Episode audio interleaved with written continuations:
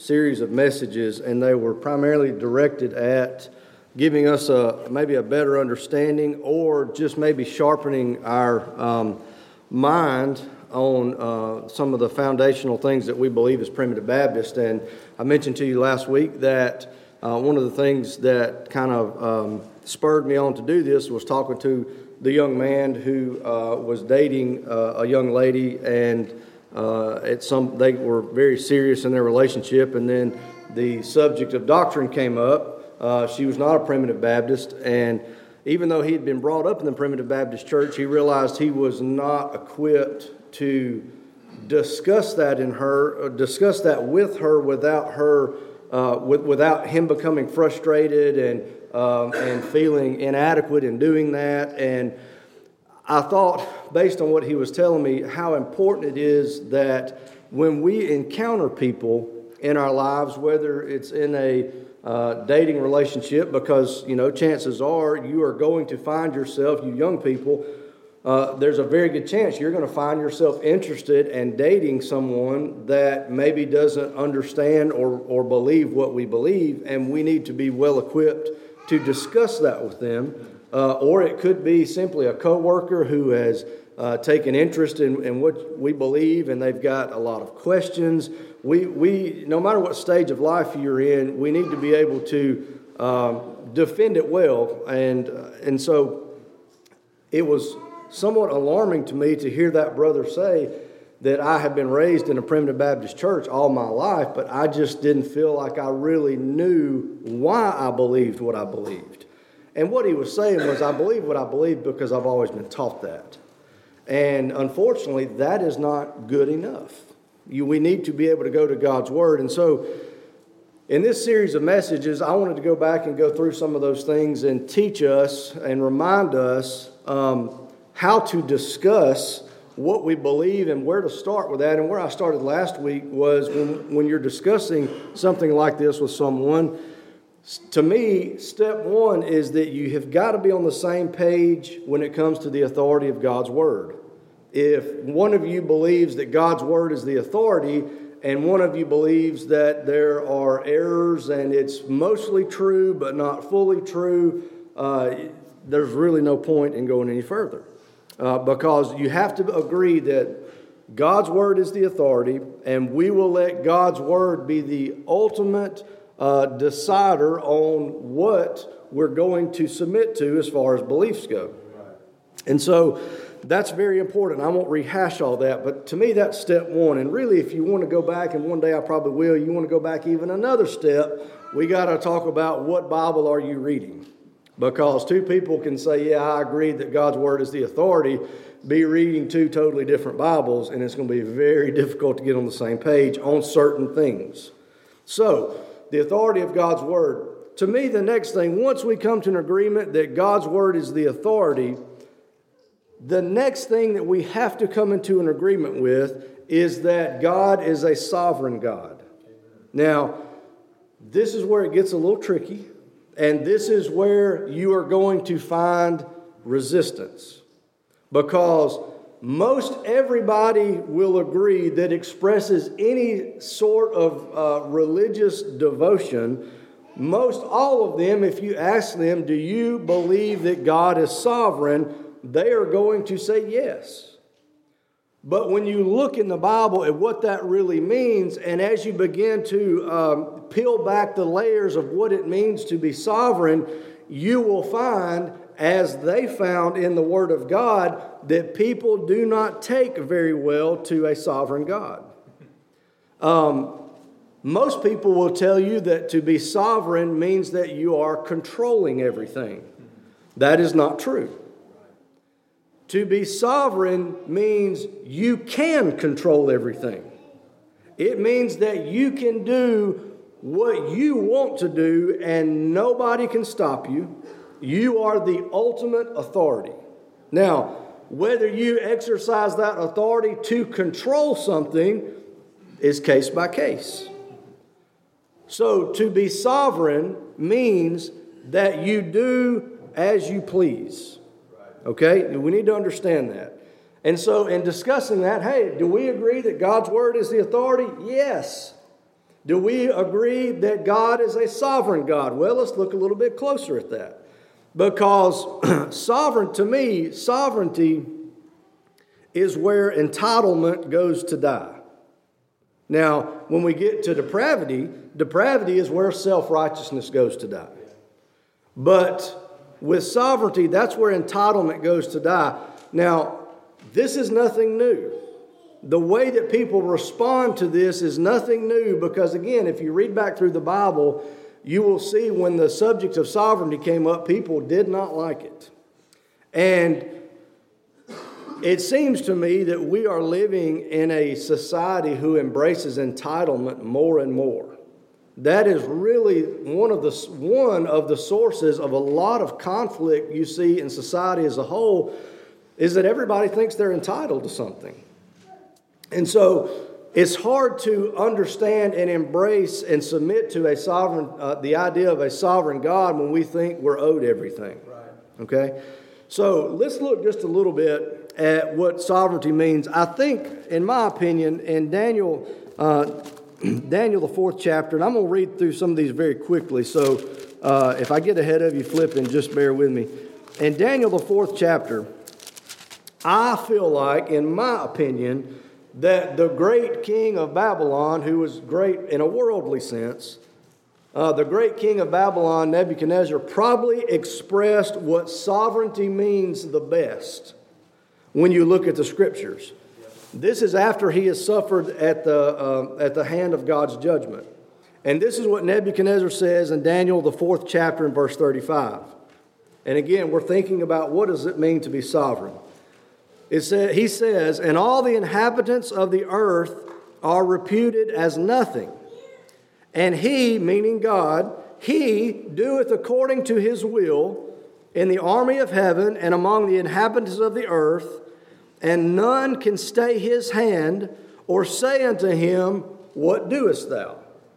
A great explanation of sovereignty. This means that God will do what God wants to do, nobody can stop him, and nobody can stop him and say, what are you doing? This is a great picture of sovereignty. Now, when I thought about him, I thought about a man named who also believed in the sovereignty of God, a man whose name was uh, Gamaliel. and Gamaliel was a Pharisee. The Bible tells us he was a doctor of the law. This is, this is not, in the world's eyes, this is not a nobody. This is a guy who has his head screwed on straight, very intelligent, understands the law, a Pharisee among the Pharisees. The situation you've got is Peter has been preaching, and Peter's preaching is causing a little bit of a stir, and the Pharisees do not like it.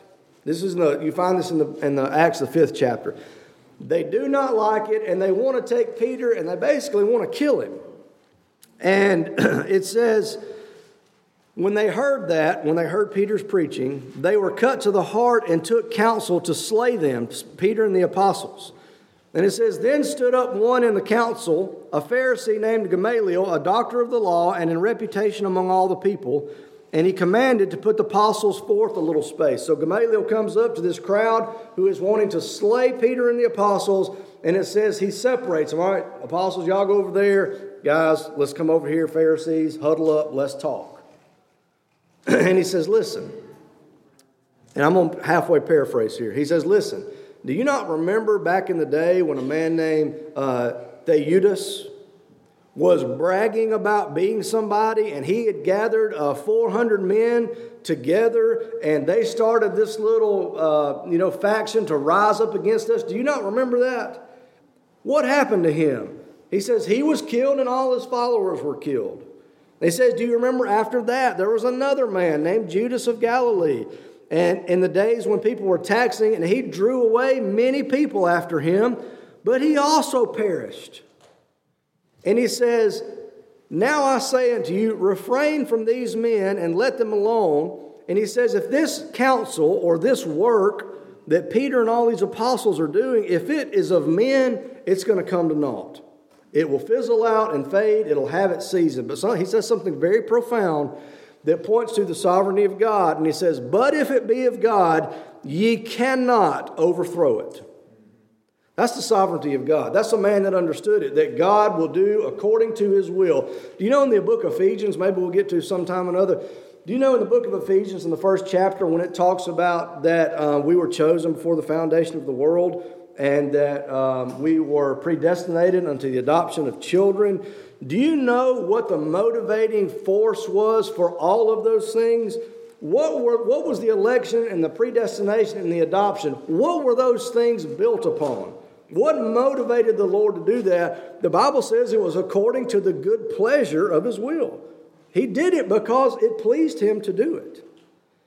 And the Bible tells us that He will do according to His will, and none can stay His hand or sayest unto Him, What doest thou? Gamaliel understood that. That if the Lord is putting, if you'll forgive my very poor uh, way of saying this, if the Lord is putting the wind beneath the wings of Peter and the apostles, there's nothing you can do about it because he's sovereign. Now, you might be talking to somebody and they say, Oh, yeah, yeah, yeah, I'm with you. I got you. You know, check, check. Okay? Authority of God's word, check. Sovereignty of God, check. All right, erase your check and hold the phone because it goes deeper than that. But if you do not understand the sovereignty of God, you will never ever be willing to accept depravity and how the Lord handled a depraved, fallen creation. Now, let's go to Romans, the ninth chapter, one of the greatest chapters on the sovereignty of God. Can God do what He wants to, when He wants to, and how He wants to? Yes. Can we look at Him and say, What are you doing? I don't like that, or that's not fair. The Bible says no. Romans, the ninth chapter. Let's start in verse 11. For the children being not yet born, talking about, um, you go back and you can read earlier about Jacob and Esau. For the children being not yet born, neither having done any good or evil, that the purpose of God according to election might stand, not of works, but of him that calleth. It was said unto her, The elder shall serve the younger. As it is written, Jacob have I loved, but Esau have I hated. Did you hear the brakes screech to a stop? Hold the phone now. Now, I don't know if I can go there with you. Okay, well, didn't we agree that we were going to let God's word be the authority? And didn't we agree that God was a sovereign God and can do what he wants to? And we can't say what are you doing, God? Says, That is is written, Jacob have I loved, but Esau have I hated. Well, listen to this. This is what you're going to hear. Yeah, well, that just means that he loved Esau less. The point is still made. Can God love this one less than he loves this one? If he wants to. Can God hate this one and love this one? If he wants to. Now, I love the way that God's inspired word handles and knows what our emotion is going to be when we read something like this. That is not fair. God is not doing this the way He ought to do it. That's entitlement speaking. Right. Don't miss that. That's right. That's the pride that motivates entitlement, causing those emotions in us. That is not fair, God. What does the very next verse say? What shall we say then? Is there unrighteousness with God? See, God knew how we would respond. And Paul writes, Is there unrighteousness with God? God forbid. Now hold right here and watch this. For he saith to Moses, I will have mercy on whom I will have mercy, and I will have compassion on whom I will have compassion. Now, God is God sovereign. Nebuchadnezzar thought he was. Gamaliel thought he was. The Word of God teaches us that he is. And we have no entitlement and right to look at God and stomp our foot and say, I don't like the way you've laid all this out. I do not like that you will show mercy to some and not to others. I do not like that you will show compassion to some and compassion to others. Haven't you seen how 2023 goes? That everybody gets an equal piece of the pie. But that's not what the Bible teaches. That is cold and harsh, maybe, if I do that. But it's not cold and harsh if God does it, because I'm not sovereign, but God is. But yet, don't we still do the same? I love your children, but they won't be in my will. My children will be in my will, and your children will be in your will, because it's yours to give to whom you want. And we don't fuss at each other for doing it that way. But yet, do we fuss at God because He has mercy on one and not the other? Compassion on one and not the other? Now we're starting to get a little bit tricky here, aren't we? Now we're starting to shift in our seats, and the person that you're looking at discussing this with says, Well, I, I just don't believe that. Well, let's back up to sermon number one. Are we going to let God's word be the authority or not? Because if we're not going to let God's word be the authority, then we just need to stop discussing it right now. Now, let me say this you understand, and you got to be able to think through this. I'm not talking about arguing with people. You will never argue anybody into really anything. But you sure aren't going to argue anybody into understanding the truth. This is spoken with humility and love, but if you can't systematically go through this your own self, you may find trouble. God says, God's word says, I will have mercy on whom I have mercy. I will have compassion on whom I have compassion. It says, I will, uh, I loved Jacob and I hated Esau, and I can do that because I'm sovereign.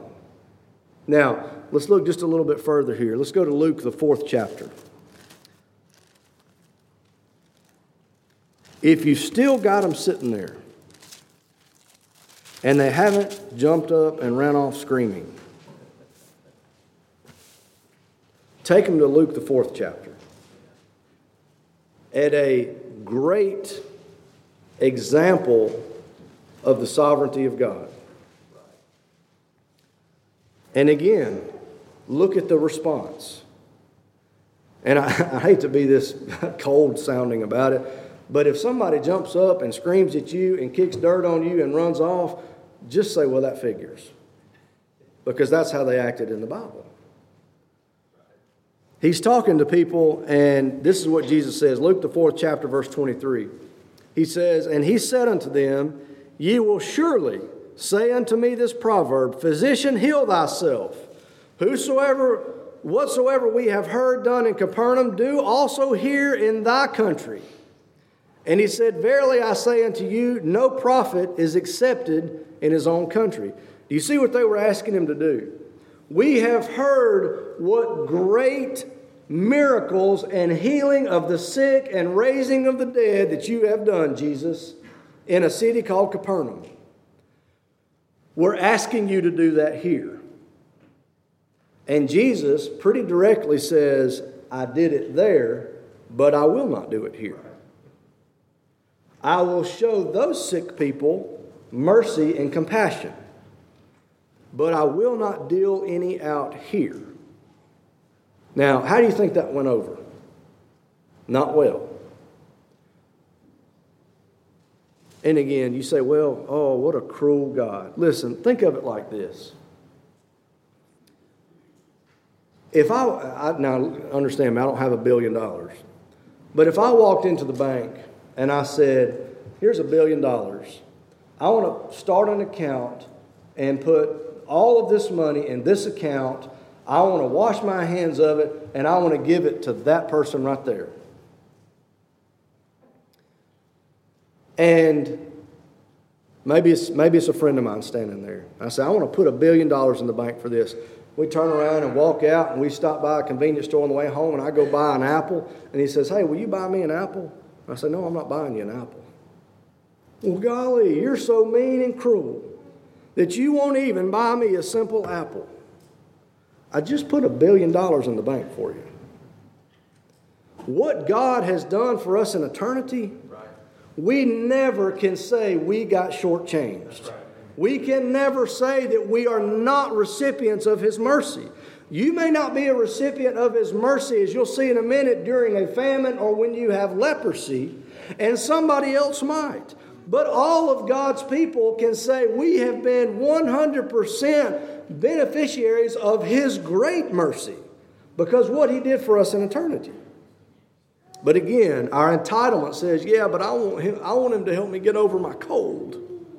I want him to help me get over the flu. I had something in my eye yesterday for about for two days. My eye, I couldn't get it. I couldn't. Get, it was scratched up and it was bothering. I just want him to fix my eye. Well, he didn't have mercy on me. I had to wait it out. That's entitlement. Jesus says, "I'm going to do it there, but I'm not going to do it here." And if that didn't needle him enough, he goes a little further and says, Let me tell you this. He says, I tell you of a truth, many widows were in Israel in the days of Elias, when the heaven was shut up three years and six months, when great famine was throughout all the land. And he says, But unto none of them was Elias sent, save unto Sarepta, a city of Sidon, unto a woman that was a widow. All these people are suffering due to this great famine. And he said, I didn't send Elias to all of them. I sent Elias to one of them, and he sustained her. I bestowed mercy to this one, but in this case, I didn't bestow it to all of them. And he says, and many lepers were in Israel in the time of Eli- the prophet and none of them was cleansed, saving Naaman the Syrian. You see, a lot of folks had leprosy in that day, and Jesus says, Yeah, I had the power to heal all of them, but I only healed Naaman. And I didn't heal, the rest of them. So, boom, I will have mercy on whom I have mercy. I will have compassion on whom I have compassion. Because I am a sovereign God, I can do that. And I like what it says in Romans 9 what right does the clay have to say to the potter, Why am I like this? He says, Yes, I did many miracles and I brought great relief to the city of Capernaum, but I won't do it here. I gave great relief to a widow woman during the times of Elias, but I didn't do it to all of them. I gave great relief to Naaman in the time of Elias, but I didn't give great relief to all of them. Is there unrighteousness with God? Paul said, God forbid. But what was the response? Listen to this. And all they in the synagogue, when they heard these things, were filled with wrath, and rose up and thrust him out of the city, and led him unto the brow of the hill whereon their city was built, that they might cast him down headlong. There's your response. Do you know another time that they tried to take Jesus and kill him? Is when he preached on the sovereignty of God. When he said, uh, No man can come to me except the Father which has sent me draw him. You see, he didn't say, I'm a, uh, you know, it's not the journey song, open arms. I'm not standing here with a huge invitation. He says, the only way you get here is, is, is if I draw you here. And they tried to kill him for it. He says, I'm doing these things over here, but I'm not doing them here. And they tried to kill him for it. Why? Because the pride of sinful man feels entitled and that God owes us something, and we do not like to have to submit to his authority. Let's back up now when Nebuchadnezzar, the great king Nebuchadnezzar says that, uh, you know, all the inhabitants of the earth are reputed as nothing, amen, amen. And, and he does according to his will in the armies of heaven and the armies of the earth, amen, amen. And none can say unto him, What doest thou? He's going to do according to his will, amen, amen, amen. Hey, let's talk about Capernaum and let's talk about the widow and let's talk about uh, Naaman and let's talk about Jacob and let's talk about Eliza, uh, uh, uh, Esau, and they'll say, wait just a minute. I don't know about all that. All right, well, listen, this is where I'm going with this. God is sovereign. All the inhabitants of the earth are reputed as nothing. Yet he still chose a multitude no man can number of nothingness to make his family because it pleased him to do that. Now, the next time that I have an opportunity to talk to you about how to systematically go through talking to somebody about this, we're going to look at what the fall in the garden did to mankind. and it left them totally depraved. It left them spiritually dead without the ability to come to God on their own accord. Now, what is a sovereign God going to do with a mass of people that have fallen into spiritual deadness? How is a sovereign God going to handle that particular situation? You need to understand sovereignty to really understand how he handles a totally depraved fallen nation, creation. Now, as I systematically go through this, if you've got somebody that's, that's got enough in them and enough desire to sit there and listen and learn, I don't think I have told you anything this morning about the sovereignty of God that was outside the word of this book. Amen. I think I've been as scriptural with scriptural examples as I could possibly be. Can we submit to that? Because listen, if you can stomach the first part of the story, the further we go along, the sweeter it gets. Amen. It's a little bitter at the front because of our pride. But by the time you're at the end of this thing, if you can get somebody to hang with you, it is the sweetest story you will ever hear about. If you can stomach getting there. I hope that's been profitable to you. If you have questions about any of this and you need help explaining some of this, or if you're dealing with somebody, talk to Brother Tim or myself. Maybe we can help you so you don't necessarily have to walk away from something you're excited about. But you're going to know have to ha- going to need to know how to do that. I hope that's been profitable, and uh, please pray as I continue through this and as Brother Tim comes to preach.